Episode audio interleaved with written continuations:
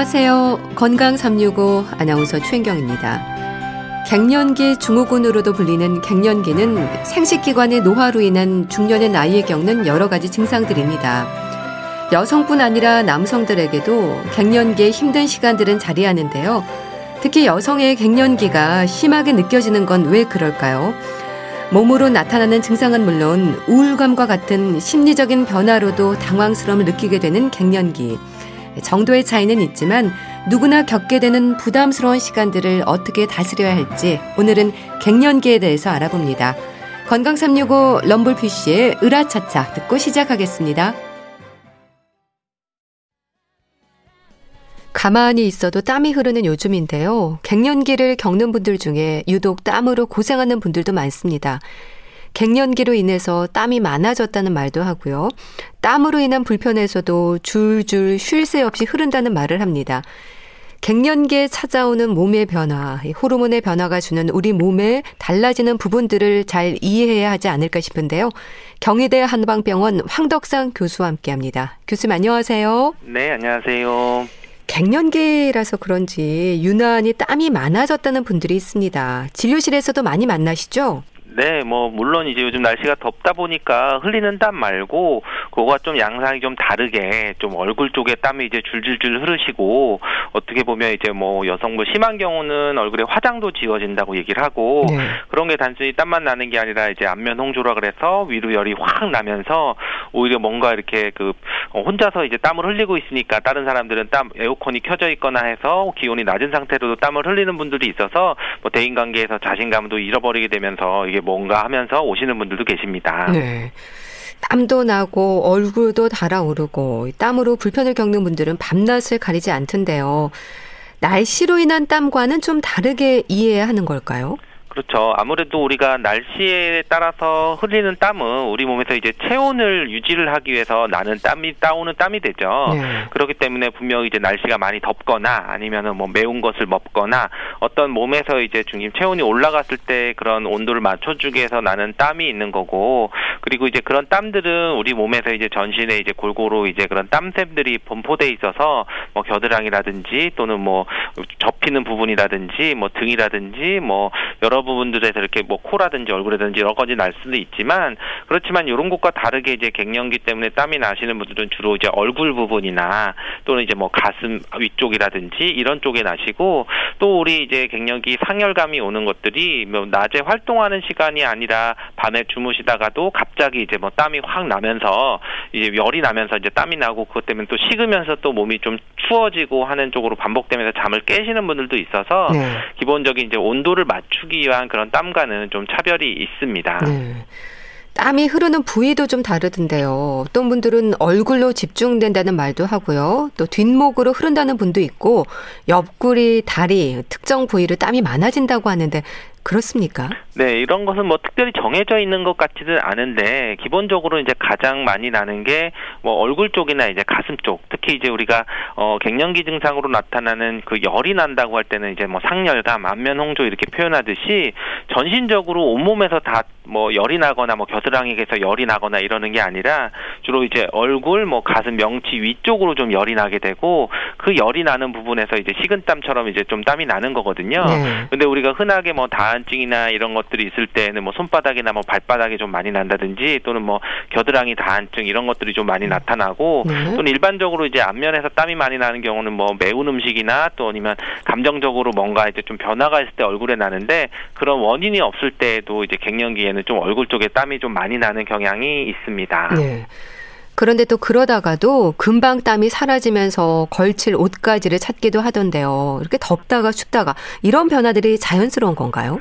뭐 자연스럽기보다는 어떤 갱년기 증상의 이제 특징이라고도 볼 수도 있는데요. 네. 어 갱년기 변화의 이제 가장 뭐 흔한 증상들이 이제 뭐 안면 홍조라고 얘기하지만 그런 것을 이제 다른 말로 하면은 이제 조열 증상이라고도 하는데 그 조열이라고 하는 게 이제 우리 왜 밀물 썰물 이럴 때 이제 조수간만이라고 하는 그런 조자를 쓰는데 네. 결국 이제 밀물처럼 쫙 왔다가 썰물처럼 빠져나가는 열이 있다는 거거든요. 음. 결국은 내 몸에서 이제 열이 올라오면은 이제 계속 이제 뭐 한동안 열이 있는 게 아니라 금방 열이 훅 올라왔 들어갔다가 또 훅 빠져나가면서 온몸이 좀 추위도 느끼고 오싹하게 되면서 뭐 체온도 좀 떨어지게 되고 또 오히려 이제 위로는 열이 나지만 또 이제 손 손발에나 뭐 손끝 발끝은 좀 시리고 아픈 네. 것처럼 이제 음. 수족냉증이 동반되는데 네. 결국은 이런 것처럼 우리 몸에서 기본적으로 몸이 튼튼해서 어, 열과 불을 좀 잘 조절해서 균형이 있는 것이 아니라 한쪽으로 몰렸다가 한쪽으로 쏟아지기 때문에 금방 열이 나고 식은땀을 흘리면은 바로 몸은 차가워져서 오히려 뭐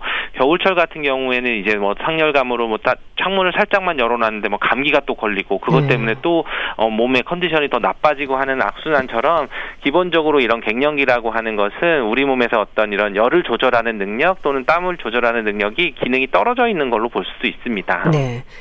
갱년기라고 하면 그렇게 시도 때도 없이 흐르는 땀이나 우울감을 일단 떠올리게 되는데요. 갱년기에 대한 이해랄까요? 전신으로 변화가 오지 않나요? 그렇죠. 이제 가장 흔하게 변화가 오는 것들이 뭐 우리 몸에서 이제 폐경이 됐다, 뭐 네. 생리가 이제 불규칙해진다든지 뭐 이제 더 이상 안 한다든지 이런 것이 이제 가장 많이 나타날 수도 있고요. 그러면서 이제 안면 홍조나 뭐 위로 열이 나는 것들도 많이 좀 나타날 수도 있고 이런 것들을 이제 한마디로 얘기하면 이제 혈관 운동성 증상이라고 하는데 바로 이제 우리가 혈관이 운동이 예전처럼 잘 되는 게 아니라 뭔가 뻣뻣해지고 자꾸 굳는 상태가 되는 거거든요. 네. 그래서 이제 혈관이 굳기 때문에 피가 얼굴로 쏠리는 이런 안면 홍조 증상이 와도 또 이제 바로 빠지지도 않고 또 바로 빠져서 또 식을 때에는 다시 좀 따뜻해지는 데까지 또 시간이 걸리고 뭔가 이렇게 순환이 잘 안 되는 굳는다는 느낌도 있는 거고 네. 그런 것 때문에 이제 뭐 땀도 나는 거고 또 이제 우리 통증 같은 경우 뭐 관절통이나 뭐, 뭐 오십견 이런 것들 비슷하게도 나타날 수도 있는 거고 그러면서 이제 조금 더 진행을 하면은 여성 호르몬과 관련되는 어떤 비뇨 생식기 계통의 뭐 빈뇨라든지 뭐 요실금이라든지 뭐 질이 건조 하다든지 뭐 배뇨 곤란 이런 것들도 나타나게 되고 전신적으로 되고 네. 물론 이제 이것뿐만 아니라 뭐 고혈압, 골다공증, 동맥경화나 뭐 고지혈증 같이 심혈관 계통 전신적인 증상들이 다 이런 갱년기가 됐을 때 오히려 많이 좀 나타나고 발병률이 올라가는 그런 상태들을 볼 수 있습니다. 네. 갱년기를 지나는 몸의 변화는 여성과 남성이 모두 같습니까? 증상도 좀 비슷한지 궁금한데 어떨까요? 그렇죠. 뭐 갱년기라고 하는 것은 뭐 요즘에 남성 갱년기도 얘기를 하고 또 뭐 여성 갱년기도 얘기를 하는데요.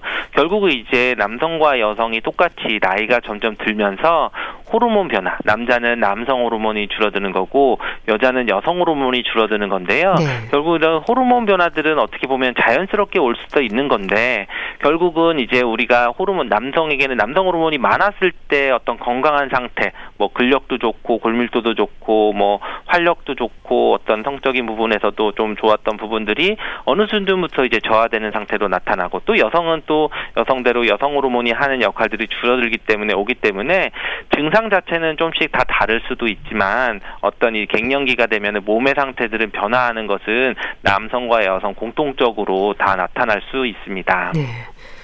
근데 노화는 어쩔 수 없는 부분이지 않습니까? 갱년기를 잘 이해하고 적응하는 것도 중년 이후에 건강을 지키는 방법이지 않을까 싶은데요.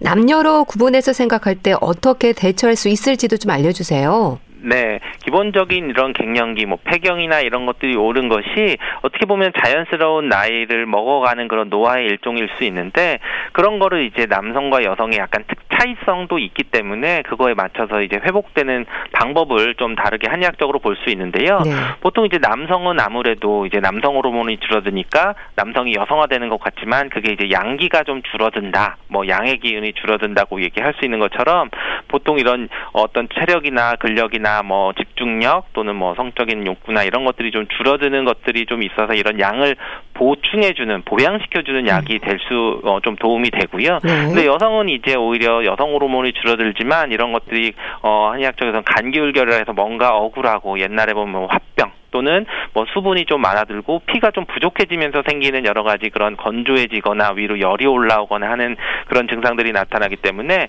이런 것을 좀 보충해주는 이제 자음시켜주거나 또는 이제 기순환을 좀 더 원활하게 해주는 그런 치료들을 하고 있는데요.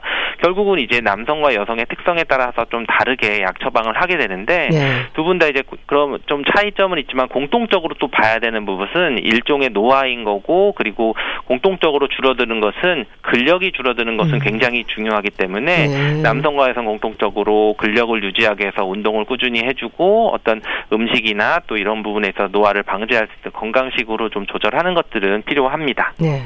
그러니까 말하자면 고환이나 난소의 기능이 감소하면서 신체적으로나 심리적으로 나타나는 변화잖아요.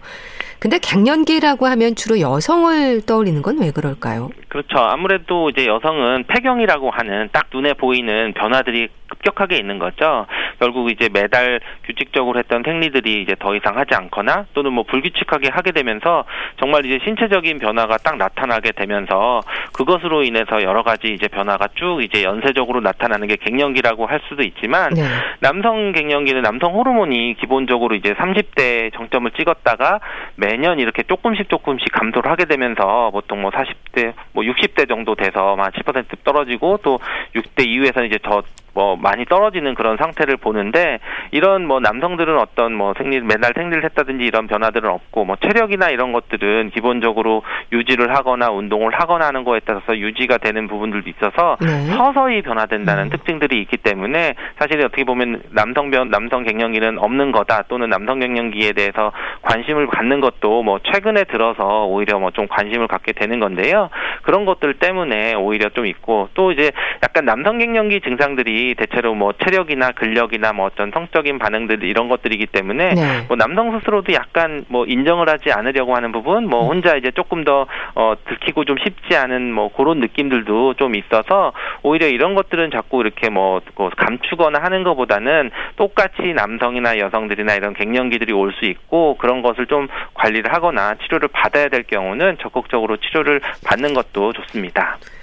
그러니까 어찌 보면 여성들은 호르몬 변화가 급격하게 나타나고 남성들은 조금씩 점진적으로 변하기 때문으로 볼 수도 있겠네요. 그렇죠. 네. 물론 이제 우리가 한의학에서 여성들의 변화는 뭐 7살마다 변화가 있어서 뭐 77, 49세가 되면 이제 인맥과 충맥이 끊겨서 이때 여러 가지 폐경인 수치가 나타나고 이때부터는 이제 임신을 못 하게 되는 이제 아기를 못 갖게 되는 것들처럼 이제 급격하게 이제 변화가 나타나는 거죠. 네. 물론 이제 여성들도 호르몬 변화들은 이제 35세 이후로 부터 는 서서히 이제 감소가 되면서 어느 정도 역치 아래로 됐을 때 딱 폐경이라는 것이 급격하게 나타나는 거고요. 이제 남성 같은 경우는 이제 8살 단위로 간다고 하는데 한의학에서는 뭐 86, 48, 48세가 되면 이제 양기도 좀 고갈되고 머리카락도 좀 약해지고 이제 이런 식으로 좀 되면서 오히려 몸의 변화들이 나타나는 것들이 여성에 비해서는 이제 딱 눈에 보이는 극단적인보다는 서서히 이제 줄어드는 것으로 좀 볼 수가 있습니다. 네. 그렇지만 이제 이런 호르몬 변화들은 어느 정도 이제 뭐 지, 그 시간이 지나고 뭐 49세, 뭐 50세, 60대 요쯤 되면은 급격하게 이제 변화들이 나타나고 신체적으로도 딱 나타나는 것들을 구별할 수가 있습니다. 네. 신체적인 변화를 볼때 그럼 여성들과 남성들이 겪는 증상은 어떻게 나타날까요? 특히 여성들의 경우에는 폐경기, 갱년기가 되면 혈압이 오르는 경우도 많다고 하던데요. 그렇죠. 이제 우리가 뭐 갱년기 증상들 남성도 그렇지만 여성도 그렇고 어떻게 보면 이제 장기적으로 보면 이제 고혈압, 당뇨, 고지혈증 이런 뭐 대사 질환이라고 하는 것들의 위험성들이 더 올라가는데요. 네. 보통 이제 재밌는 거는 물론 뭐 물론 개인적으로 가족력이 있다든지 다른 질환이 있다든지 하면은 뭐 남성에 따라서 다를 수는 없지만 보편적으로 이런 국민 건강 영양 조사나 이런 결과들을 보면은 고혈압이 주로 이제 그 남성 비율이 더 높거든요. 그런데 어 폐경기 전후로 해서 보면 특히 이제 뭐 한 60대 넘어서 이후로 보면은 갑자기 그 역전돼서 여성들이 더 고혈압이 더 많아지는 그런 결과들을 볼 수도 있거든요. 네. 그렇기 때문에 이제 그러면은 그때 뭐가 바뀌느냐고 하면은 어떤 폐경기부터 와서 좀 폐경의 지연형 반응이라고 이제 좀 지연돼서 나타나는 음. 것들이 고혈압이라고 볼 수 있는데요. 네. 결국은 이제 우리 남성과 여성의 차이에 있어서 기본적으로 젊은 나이 뭐 폐경이 오기 전에 되기 전에는 어 여성 남성보다도 여성 들에게 이런 대사 질환에 이런 발병률이 좀 낮고 그렇지만 폐경 이후에 급격하게 이런 대사 질환들이 올라가고 또 이런 고혈압에 어, 의해서 생기는 그런 합병증 뭐 심장 질환이라든지 다른 여러 가지 문제들이 폐경 이후에 여성들에게 더 위험성이 높아지는 것을 좀 볼 수 있습니다. 네. 또 관절 건강에도 문제가 될 수 있다고 하던데 어떤 의미일까요? 네, 아무래도 뭐 관절 퇴행성 관절을 얘기를 할 수도 있지만 이제 가장 이제 갱년기와 관련돼서는 골다공증을 좀 볼수 아. 있는데요. 네. 특히 이제 뭐 물론 어, 남성들이 기본적으로 뭐 근육량도 좋고 골밀도도 더 높아서 물론 될 수도 있지만 보통 이런 골다공증으로 인해서 생기는 그런 어, 유병률을 보거나 하면은 당연히 이제 폐경기 이후에는 여성들이 훨씬 더 높아지게 되고 그리고 또 이제 골절률이 골다공증뿐만 아니라 더 심각한 문제는 고령자에 있어서 두드러지는 그런 골절의 발생률이 여성에게 더 많이 나타나고 그리고 특히 이제 골절 중에서도 고관절에 있는 골절 발생률이 어떻게 보면 이제 사망률이나 뭐 삶의 생존율이나 이런 것들도 좀 관, 어, 영향이 많은데요. 네. 이런 것도 이제 그 폐경 이후에 보면은 고령으로 갈 때는 여성들이 남성보다 한 두 배 정도 더 많이 발생하는 것으로 보일 수 있어서 어떤 이제 퇴행성 관절염뿐만 아니라 골다공증의 위험성도 폐경과 관련 돼서 여성이 더좀더 영향을 많이 받고 좀 더 주의를 해서 관리를 해야 되는 그런 질병이 됩니다. 네. 그런 만큼 골다공증 예방을 위해서 골밀도를 점검하는 것도 중요할 텐데요. 검진상 수치가 아니더라도 우리가 생활에서 확인할 수 있는 부분은 혹시 없을까요? 다리에 좀 힘이 없어진다는 말도 하거든요. 그렇죠. 뭐 일단은 골다공증 자체는 사실은 어떤 특정 증상이나 이런 게좀 어, 나타나지는 않을 수도 있거든요. 네. 물론 뭐 통, 골다공증 때문에 통증이 좀 심해진다고 할 수 있을 정도로 뭐 이렇게 할 수 있지만 그래서 기본적인 골다공증을 이제 확인하는 거는 한 폐경기 50대 전후로는 꼭 이제 뭐 골밀도를 좀 측정하거나 뭐 엑스레이를 찍는다든지 하면은 골다공증 골밀도를 확인하는 것이 필요한데 만약에 이제 이런 것들이 조금 더디거나 또 못할 때에는 기본적으로 이제 골밀도와 관련 있는 골다공증과 관련 있는 그런 증상들이 있는데요. 뭐 해외 연구에 따르면은 우리가 잇몸병이 자꾸 뭐 어, 잇몸 조직이 약해지고 잇몸병이 발생한다고 할 때 골밀도가 좀 감소하는 증상이라도 볼 수도 있고요. 네. 또 어떤 연구에서는 이렇게 우리 손에 물건을 지는 악력이 좀 약해졌을 때 오히려 골다공증이 좀 더 잘 나타나고 골절도 잘 어, 발생한다고 얘기를 하거든요. 그러니까 뭐 병뚜껑을 따는데 잘 땄었는데 갑자기 음. 어뭐 이게 잘 안 따지거나 손에 힘이 안 들어간다고 하면은 네. 한번 좀 검사를 해봐야 되는 건가 이런 것들도 있고 그리고 이제 그뭐 갑자기 키가 좀 많이 줄어드는 경우도 아. 어 키를 똑같이 쟀는데 뭐 이렇게 키가 좀 줄어든 거 할 때도 오히려 이제 물론 이제 자세가 나빠졌을 수 있지만 어떤 골밀도가 좀 어, 나빠지면서 이제 그렇게 될 수도 있고요. 물론 이제 이거 외에도 뭐 기본적으로 당뇨나 뭐 고지혈증이나 이런 대사 증상이 있으면은 네. 꼭 이런 폐경기 전후로 해서 이런 관련 검사를 꼭 하시는 것이 어 필요합니다. 네. 또 체중도 고민입니다. 갱년기가 되면 남성이나 여성이나 왜 살이 찌는 분들이 많을까요? 뱃살이 문제가 되잖아요. 그렇죠. 아무래도 우리가 어 크게 보면 이제 노화가 된다고 할 때 이런 변화들 갱년기가 오거나 폐경이 되거나 했을 때 어 호르몬 남성 호르몬도 줄어들고 여성 호르몬도 줄어들기 때문에 사실은 내가 호르몬을 만들 때 쓰는 그런 어떤 노력들 뭐 에너지 대사들이 좀 줄어드는 거고 네. 그것과 관련돼서는 전체 대, 기초 대사량도 줄어들고 또한 이제 근육량이 쭉 계속 점점 빠지게 되는 그런 것들도 같이 나타나기 때문에 내가 똑같이 먹고 똑같이 활동을 해도 결국 에너지 소모가 줄어들고 대사다가 더 늦어지기 때문에 오히려 잉여 에너지가 많이 생기고 이제 살이 찌게 되는 그런 것들도 있고 또 이때 되면은 오히려 이제 먹는 거나 이런 것도 좀 무분별하게 음. 되거나 아니면 네. 또 기호식품에 대해서 좀 좀 더 뭐 똑같은 음식을 먹었을 때 살이 좀 더 잘 찌는 그런 부분들이 있고요. 거기에서 이제 뱃살이 좀 찐다는 거는 문제되는 게 이제 내장 비만이라고 해서 오히려 이제 다른 데 팔다리는 근육들이 빠지면서 근력들이 빠지면서 가늘어지는데 배만 이제 볼록해지는 음. 그런 어 뱃살이 많이 늘어나는 그런 것들이 내장 비만이 있고 그런 경우에는 이런 대사 질환과 굉장히 그런 위험성들의 밀접한 관련이 있기 때문에 네. 더 문제가 되는 그런 비만이 될 수 있습니다. 네. 이런 갱년기의 여러 증상들에 대해서 말씀 주셨는데요. 한의학에서는 이걸 어떻게 다스릴까도 궁금합니다. 뭐 신허라는 표현을 하던데요.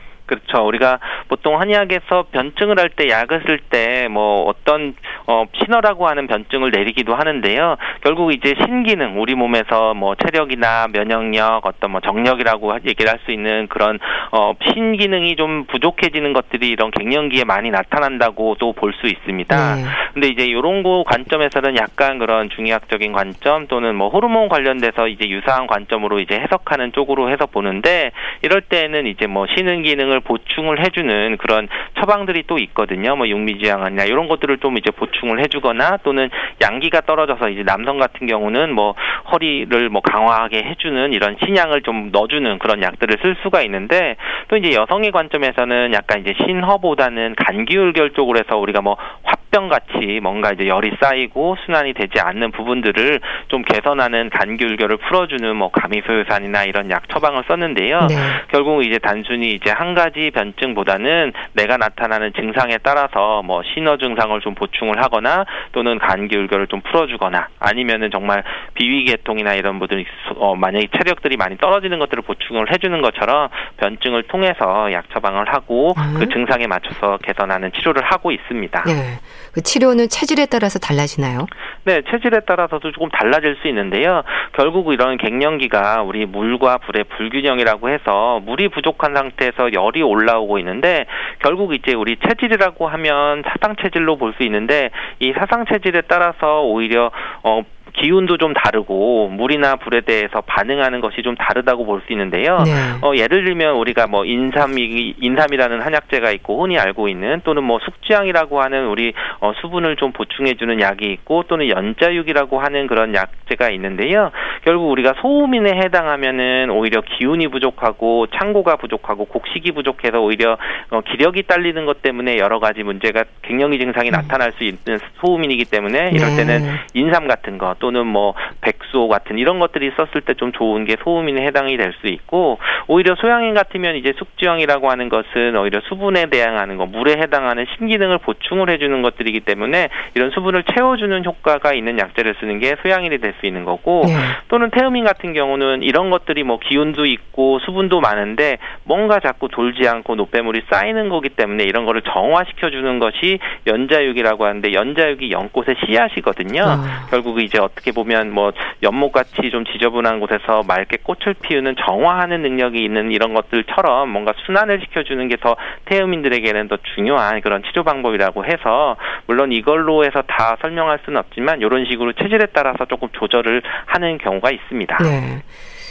참 갱년기를 지나는 분들 뭐 심리적인 변화로도 많이 힘들어하시기도 할 것 같은데요. 또 가족들도 적응이 안 되기도 하지 않습니까? 서로 어떻게 이해하면 될까요? 네, 아무래도 어 이런 갑 자기 어느 날부터 갱년기가 된 엄마가 뭐 짜증을 내거나 화를 내거나 또는 뭐 갑자기 이제 남편분이 무기력해졌거나 이런 것들인데 결국 이런 것들에 대한 것이 오는 게 상실감일 수도 있는 네. 거고 가족들이 그것을 어, 이해를 해주고 이것도 잘 지나가면 되는 한 과정이라고 생각을 해주면 되고 서로 인정을 해주고 서로 이것은 어, 지나갈 수 있는 협력을 해주는 것이 굉장히 중요한 그런 시기가 됩니다. 네, 그러니까 좀 예민해지기도 하고 수면 장애로 악순환을 겪기도 할 텐데요.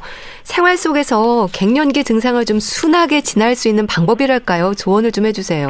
네, 물론 이 갱년기 중에 여러 가지 어, 그 중에 하나가 제일 골치 아픈 것 중에 하나가 이제 불면증이 되는데요. 네. 잠을 못 자게 되는 것들인데 물론 불면증의 원인들은 여러 가지가 있게 되는데 그 중에서 이제 어떻게 보면 좀 요때 잘 지나갈 수 있는 것이 어, 운동을 하는 것이 네. 어떻게 보면 이제 좀 잠을 좀 잘 자게 할 수도 있는 부분들이 되고 그리고 이제 그런 심리적인 변화나 뭔가 올 수 있기 때문에 그런 것들에 대해서 너무 잠에 대해서 이제 집착을 해서 꼭 자야 된다. 나는 뭐 이러는 것보다는 오히려 잠을 좀 못 잘 때는 오히려 좀 어, 불을 어, 다시 켜고 좀 잠깐 책을 본다든지 대신에 이제 핸드폰을 켠다든지 너무 이렇게 시간 시계를 집중하지는 말고 어떻게 보면 잠깐 좀 지나가는 그런 쪽으로 하면서 스트레스를 풀어주는 그런 네. 거에 적응하는 것들이 음. 필요합니다.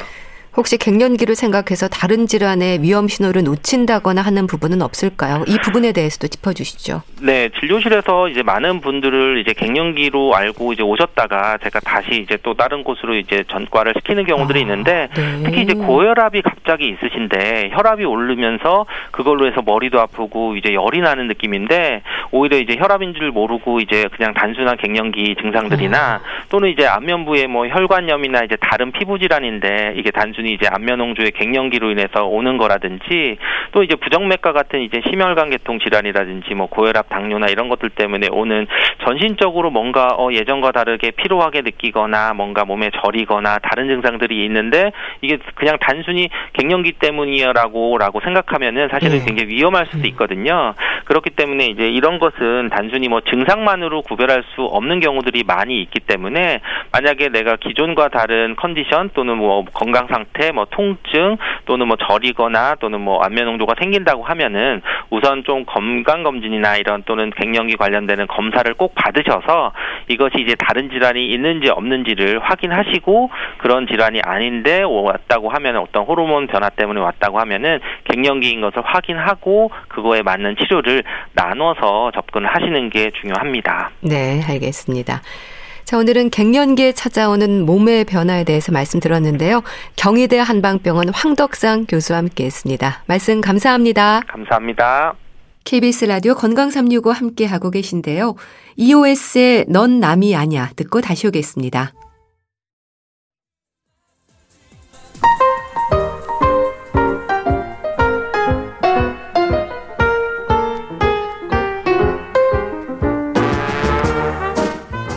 건강한 하루의 시작.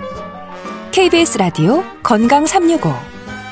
최윤경 아나운서의 진행입니다.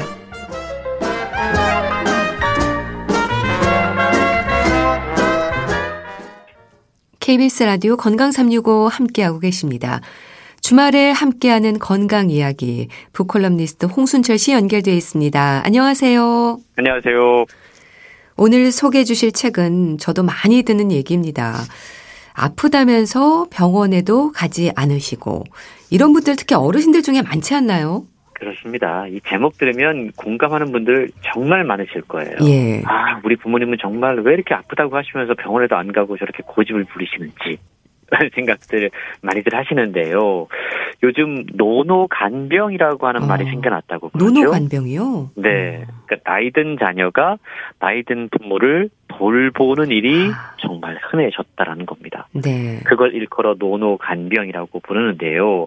저출산 고령화가 낳은 사회적인 문제 가운데 하나라고 이야기할 수 있죠. 사실 노노간병이라고 하는 말은 일본에서 먼저 생겨난 말인데요. 네. 일본이 사실 그 경우가 훨씬 더 심각하다고 그럽니다. 그래서 급기야는 노노 간병에 지쳐서 가족들 간에 예기치 않은 사건 사고로 이어지는 경우도 많이 있다고 그러는데요. 오늘 소개해드리는 아프다면서 병원에도 가지 않으시고 이 책은요 대만의 노인 정신의학 전문의가 쓴 돌봄 심리학에 관한 책입니다. 네. 우리가 인생을 살면서 갑작스럽게 부모님의 보호자가 되는 경우가 있지 않습니까? 그때 느끼는 책임감 때문에 괴로워하는 자녀들이 많이 있다고 그래요. 그리고 노화, 만성질환, 그리고 이로 인해 잘 드러나지 않는 정신 건강의 문제 때문에 고통받는 어르신들이 있다고 그럽니다. 네. 이 책의 저자인 자이자퍼는 이런 분들을 상당히 오랫동안 많이 만나오면서 지속 가능한 돌봄에 대해서 고민을 했다고 그래요. 그래서 지금 자녀와 부모 모두가 겪게 되는 다양한 건강의 문제, 심리적인 문제, 관계의 문제, 노화의 문제, 질병의 문제, 이런 문제에 대해서 다각도로 분석을 하고 이 책을 통해서 그 경우에 맞는 대응법들을 소개해주고 있는데요. 네. 저자는요, 어떤 문제는 의료의 도움이 아니라 돌봄을 주고받는 이들 사이의 관계를 제대로 들여다보는 것만으로도 해결이 된다라고 이야기합니다. 그러면서 의료와 돌봄, 의학과 심리학을 함께 다루면서 일방적인 의존이나 희생이 아닌 서로 간의 지속 가능한 돌봄을 통해서 서로가 든든하게 디딤돌로 존재할 수 있는 방법들을 제시해 주고 있습니다. 네. 그 의료와 돌봄 우리가 깊이 생각해야 할 문제죠. 참 중요한 문제인데 책에서는 어떤 지적을 하고 있나요? 예, 우리가 인생의 어느 시점에는요, 누구나 이 부모님의 보호자가 되는 경험들을 하게 되지 않습니까? 네. 이게 참 씁쓸한 시점인데요. 음. 자녀에게는 늘 의지할 대상이었던 부모님이 이제 반대로 자녀의 돌봄과 도, 보호가 필요한 존재가 되는 겁니다. 네. 요즘 폭염이 이어지면서 이 재난 문자 오지 않습니까? 거기에 보면 나이 드신 어르신들에게 안부 전화하기, 음. 이런 걸 보게 되는 경우가 있어요. 맞아요. 그때마다 예. 저도 고향에 계신 부모님께 이제는 내가 부모님을 챙겨야지 내가 그분들의 보호자니까라는 생각들을 하도록 만드는데요. 이런 전환이 필연적이고 사실은 자연스러운 거거든요. 네. 근데 노인이 된 부모님을 돌보는 보호자가 되는 그 과정은요, 자연스럽게 체득되는 일이 아닙니다. 되게 낯선 일이라는 음. 거죠. 네. 노인 돌봄이라고 하는 건 일상생활에서부터 시작해서 병원 내원, 약 복용 같은 몸의 건강뿐만이 아니고요. 이 어르신들의 심리적인 변화, 예를 들어 상실감, 외로움, 이러한 정서의 문제까지 폭넓은 관심과 이해가 필요한 부분이기 때문이라는 거죠. 네. 그래서 전문적인 지식이나 도움 없이 혼자 해내기가 어렵다라고 책을 통해 지적하고 있습니다. 요즘 뭐 요양시설, day care 센터, 요양보호사 이런 분들이 많이 계세요. 음. 그런데 이런 분들의 도움을 받는다고 하더라도 돌봄이 필요한 노인의 보호자 역할을 한다라는 건 마찬가지로 쉬운 일이 아니다라는 겁니다. 네. 그 이유가 특별히 이 동양 사람들에게 어렵게 느껴지는 이유가 있는 것 같아요. 아. 효라고 하는 사상. 이 전통적인 동양의 사상이 부모와 자녀 모두에게 희생을 요구하고 있거든요. 네. 하지만 이제 세대 간의 효를 바라보는 관점이 달라졌다는 점을 우린 인정해야 된다는 겁니다. 사람은요, 누구나 자기 인생에 스스로 책임을 져야 된다는 거죠. 네. 그래서 부모가 자식에게 도저히 들어드릴 방법이 없는 불합리한 요구를 해서 상황이 더욱더 나빠질 수 있다면 이런 효도는 사실상 의미 없는 것이다라고 저는 아, 강조하고 있습니다. 네. 이 책은요, 부모님은 내가 불편해지고 음. 나는 부모님이 힘들어졌다. 란 주제로 시작이 되는데 네. 실제로 주변에 보면 이런 돌봄의 문제 때문에 가족 간에 부모 자식 간에 서로 관계가 불편인 경우들이 상당히 많이 있거든요. 최근 그런 문제를 지적하고 있는 겁니다. 네. 참 가슴 아픈 얘기네요. 부모님은 내가 불편해지고 나는 부모님이 힘들어졌다. 어떻게 보면 현실적인 문제인 거죠. 그렇습니다. 사실 자녀 입장에서 보면 부모님이 매일 아프다고 하면서 병원은 안 가려고 해요. 네. 그리고 시도 때도 없이 전화를 해서 심지어 직장에서 일하고 있는데 직장이에요라고 답변을 드려도 계속해서 본인의 말씀만 하십니다. 네. 사소한 것까지 물으면서 잔소리와 고집이 들어가요. 자녀가 보호자로서 내리는 결정도 부모님들이 마음에 들어하는 법이 별로 없습니다. 음. 이런 때마다 우리 부모님이 음. 이게 성격이 바뀐 건지 음. 아니면 아파서 짜증 과 화가 많아진 건지 음. 사실 자녀로서는 이해할 수 없는 일들 투성이거든요. 아, 이렇게 되면 사소해 보이는 갈등이 하루하루 쌓이게 되고 마땅히 이걸 해소할 방법도 또 고민을 상담할 만한 곳도 없다 보니까 부모도 마찬가지고 자녀도 마찬가지고 답답한 상황만 이어지고 있다라는 거죠. 어찌 보면 이 책이 그러한 답답한 상황에 빠진 분들에게 일종의 시원한 해결책을 제시해 줄 수도 있는데요. 네. 매달 천명에 가까운 노인과 보호자들을 만나면서 풍부한 임상 경험을 쌓아온 저자입니다. 저자는요, 진료실에서 실제로 자주 받는 질문들 가운데 가장 빈번하면서 중요한 질문 27가지를 정리해서 책을 통해 소개를 하고 있는 거예요. 네. 어... 자녀 입장에서 네. 자주 하는 질문들이 이런 것들이라고 그래요. 어떤 걸까요? 왜 부모님은 내가 뭘 어떻게 하든 불만이실까요? 예. 허구한 날더 음. 살기 싫다라고 말씀하시는 부모님을 어떻게 해야 될까요? 네. 나이 들면 나 때는 말이야 라고 소리를 자주 하시는데 어떻게 해야 될까요? 라는 아. 질문들입니다. 그에 반해 부모 입장에서 이 저자를 찾아와서 자주 하는 질문들은 이런 것들이에요. 새벽부터 깨고 잠도 거의 못 자는데 이거 불면증입니까? 아. 또는 갑자기 만사가 귀찮아지고 시들시들해졌는데 이거 우울증입니까? 음. 그리고 반려동물을 키우면 좀 덜 외롭다고 하는데 제가 반려동물을 키워도 될까요? 네. 이런 질문들을 하고 계시다고 아, 해요. 그러니까 자녀가 갖고 있는 고민들 네. 그리고 부모들이 갖고 있는 고민들을 책을 통해서 한꺼번에 만나볼 수 있다라는 네. 거죠. 참 그렇겠어요. 공감되는 부분입니다. 더군다나 진료실에서 직접 많은 환자와 보호자를 만나는 분이시니까 더 깊은 공감을 하시겠네요. 그렇습니다. 특히 이 어르신들 가운데 나이 들면서 짜증이나 화가 많아지는 분들 있지 않습니까? 예. 실제로 그런 고민들을 책에 소개를 많이 하고 있는데요. 선생님, 요즘 아버지 돌보는 일이 점점 힘들어져서요. 음. 뭘 어떻게 해드려도 화를 내세요. 아버지 돌보려고 하루가 멀다 하고 휴가 내고 그러면서 풀타임 직장을 찾을 엄두도 못 내면서 살고 있는데 이렇게 해도 계속해서 불만이니까 스트레스가 이만 저만이 아닙니다. 네. 라는 질문을 음. 하는 분의 사례가 소개가 되는데요. 실제로 저자의 진료실을 찾는 분들 가운데 부모님 건강 문제로 내원을 했지만 보호자로서 느끼는 책임감 그리고 자기의 삶의 균형이 무너져서 괴로움을 토로하는 자녀들이 훨씬 더 많이 있다고 그럽니다. 아, 그렇군요. 이게 왜냐하면 아직까지 이분들의 머릿속에는 자신보다 부모가 우선인 거예요. 희생적인 돌봄이 지극한 효라는 생각이 이들을 괴롭히고 있다라고 저장적하고 있는데요. 네. 당연히 이런 생각은요, 돌봄이 필요한 사람에게도 또 돌봄을 행하는 사람에게도 만족스러운 결과를 가져다 주지 못한다고 아, 그럽니다. 그렇겠네요. 그러니까 서로 이런 생각을 하고 있으면 이 돌봄을 상호 의존적인 과정으로 인식하지 못하게 만드는 거예요. 일방적인 희생을 강요하는 겁니다. 그래서 저자는 서로 간의 지속 가능한 돌봄을 위해서는 일방적인 의존이나 희생이 아닌 상호 인정과 존중이 필요하다라고 강조를 하고 있습니다. 네.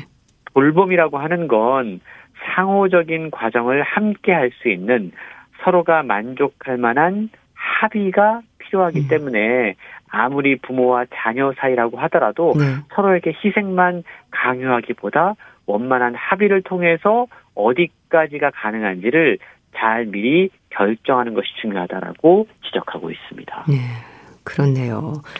자녀 입장에서도 걱정되는 마음과 또 책임감이 부담일 수도 있긴 할 텐데요. 근데 또 사실 나이 들수록 돌봄이 필요한 것도 사실이고 노인들도 육체적으로나 심리적으로 약해지지 않나요? 그렇습니다. 사실은 그런 부분이 더욱더 부모와 자녀 사이의 관계를 힘들게 만드는 요인인 거죠. 네.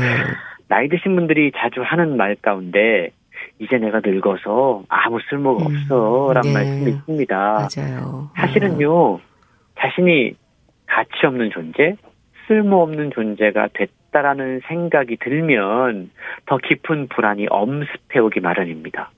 어르신들이 왜 이런 생각을 할까? 저자는요, 너무 단일한 가치에 의미를 부여하기 때문이다라고 지적하고 있습니다. 네. 우리는 그동안 인정 욕구에 의해서 살아왔어요. 그래서 다른 사람들이 나를 가치 있는 사람으로 평가해줘야, 다른 사람들이 좋아해줘야 내가 가치 있는 사람이다라고 생각을 하는 경우가 있습니다. 하지만 가치에는 한 가지 정의만 있는 게 아니다라는 점을 책은 강조하고 있는데요. 네. 나이가 음, 들면 네. 그것에 맞는 새로운 가치, 새로운 역할, 새로운 음. 무대를 찾아서 나서야 된다는 새로운 거죠. 것들을요. 아. 그렇습니다. 그래서 늙었다는 게 낡았다는 것은 아니다라고 강조합니다. 때로는 부모를 돌보는 자녀가 전보다 약해진 부모님을 필요 이상으로 걱정하거나 간섭하는 경우가 있습니다. 아, 그런 경우도 있죠. 음. 이것도 문제예요. 예. 왜냐하면 자꾸만 이렇게 하면 부모가 오히려 스스로 건강에 자신감을 잃게 됩니다. 그리고 자신이 어떤 결정을 내리는 것에 자꾸만 의심을 하게 돼요. 네. 그러니까 이게 자녀에게 의존하는 거죠. 이러면서 몸과 마음의 태화를 촉진하는 요인이 된다고 지적하고 있는데요. 그래서 걱정과 배려가 반대로 독이 될 수 있다고 아, 지적하고 아, 오히려 있습니다. 예. 그러니까 이런 경우에는요. 적절한 해법을 찾으려면 부모님의 건강 상태뿐만이 아니고 지금 자신과 부모가 어떤 관계를 맺고 있는지 관계의 건강성을 돌봐야 된다고 이야기를 하고 있는데 네. 그래서 어떤 문제는 의료의 도움이 아니라 관계를 들여다보는 것만으로도 해결된다라고 음. 하는 게 바로 이 의미일 수 있다라는 거죠. 네. 저자가 이 책을 통해서 지속적으로 반복적으로 강조하고 있는 건 부모와 자녀가 서로를 존중하고 서로 성숙한 관계를 맺을 수 있을 때 서로가 행복한 지속 가능한 돌봄이 가능해진다. 라는 점입니다. 네. 관계를 제대로 들여다봐라. 참 중요한 말인 것 같은데, 근데 또 나이 탓으로 돌리는 것도 한편으로는 문제인 것 같아요. 그렇습니다. 그런데 이 나이 탓 사실 할 수밖에 없는 경우들이 좀 있지 않습니까? 예. 근데 우리의 몸과 마음이 서로 연결되어 있다는 점을 저자는 지속적으로 반복해서 소개하고 있는데요. 그걸 일컬어 심신의학이라고 그러죠. 심신의학이요? 음. 예. 그리고 원인이 잘못 진단되면 예. 잘못된 처방을 내리기 때문에 올바른 원인 파악이 필요하다라고 강조하고 있는데요. 실제로 특히 어르신들 가운데 예.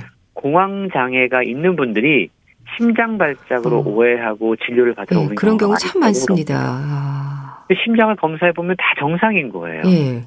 그래도 그 결과를 말씀드려도 믿지 않으시는 거죠. 아. 믿지를 않으시는 거군요. 다른 의사를 찾아갑니다. 어. 다른 병원을 찾아갑니다. 예. 그리고 반복적으로 응급실을 달려가서 진찰을 받죠. 음.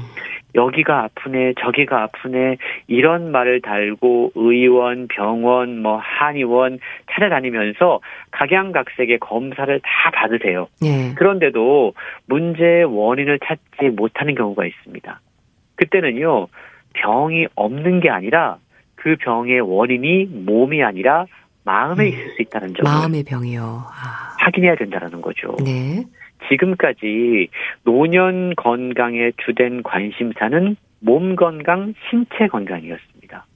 그러다 보니까 온갖 치료법을 찾아다니고 약을 먹고 반복적으로 검사를 해요. 네. 근데 나이가 들면 만성 질환을 앓을 확률도 높아지고 신체 기능이나 뇌의 기능에 변화가 생기는 걸 막을 수가 없습니다.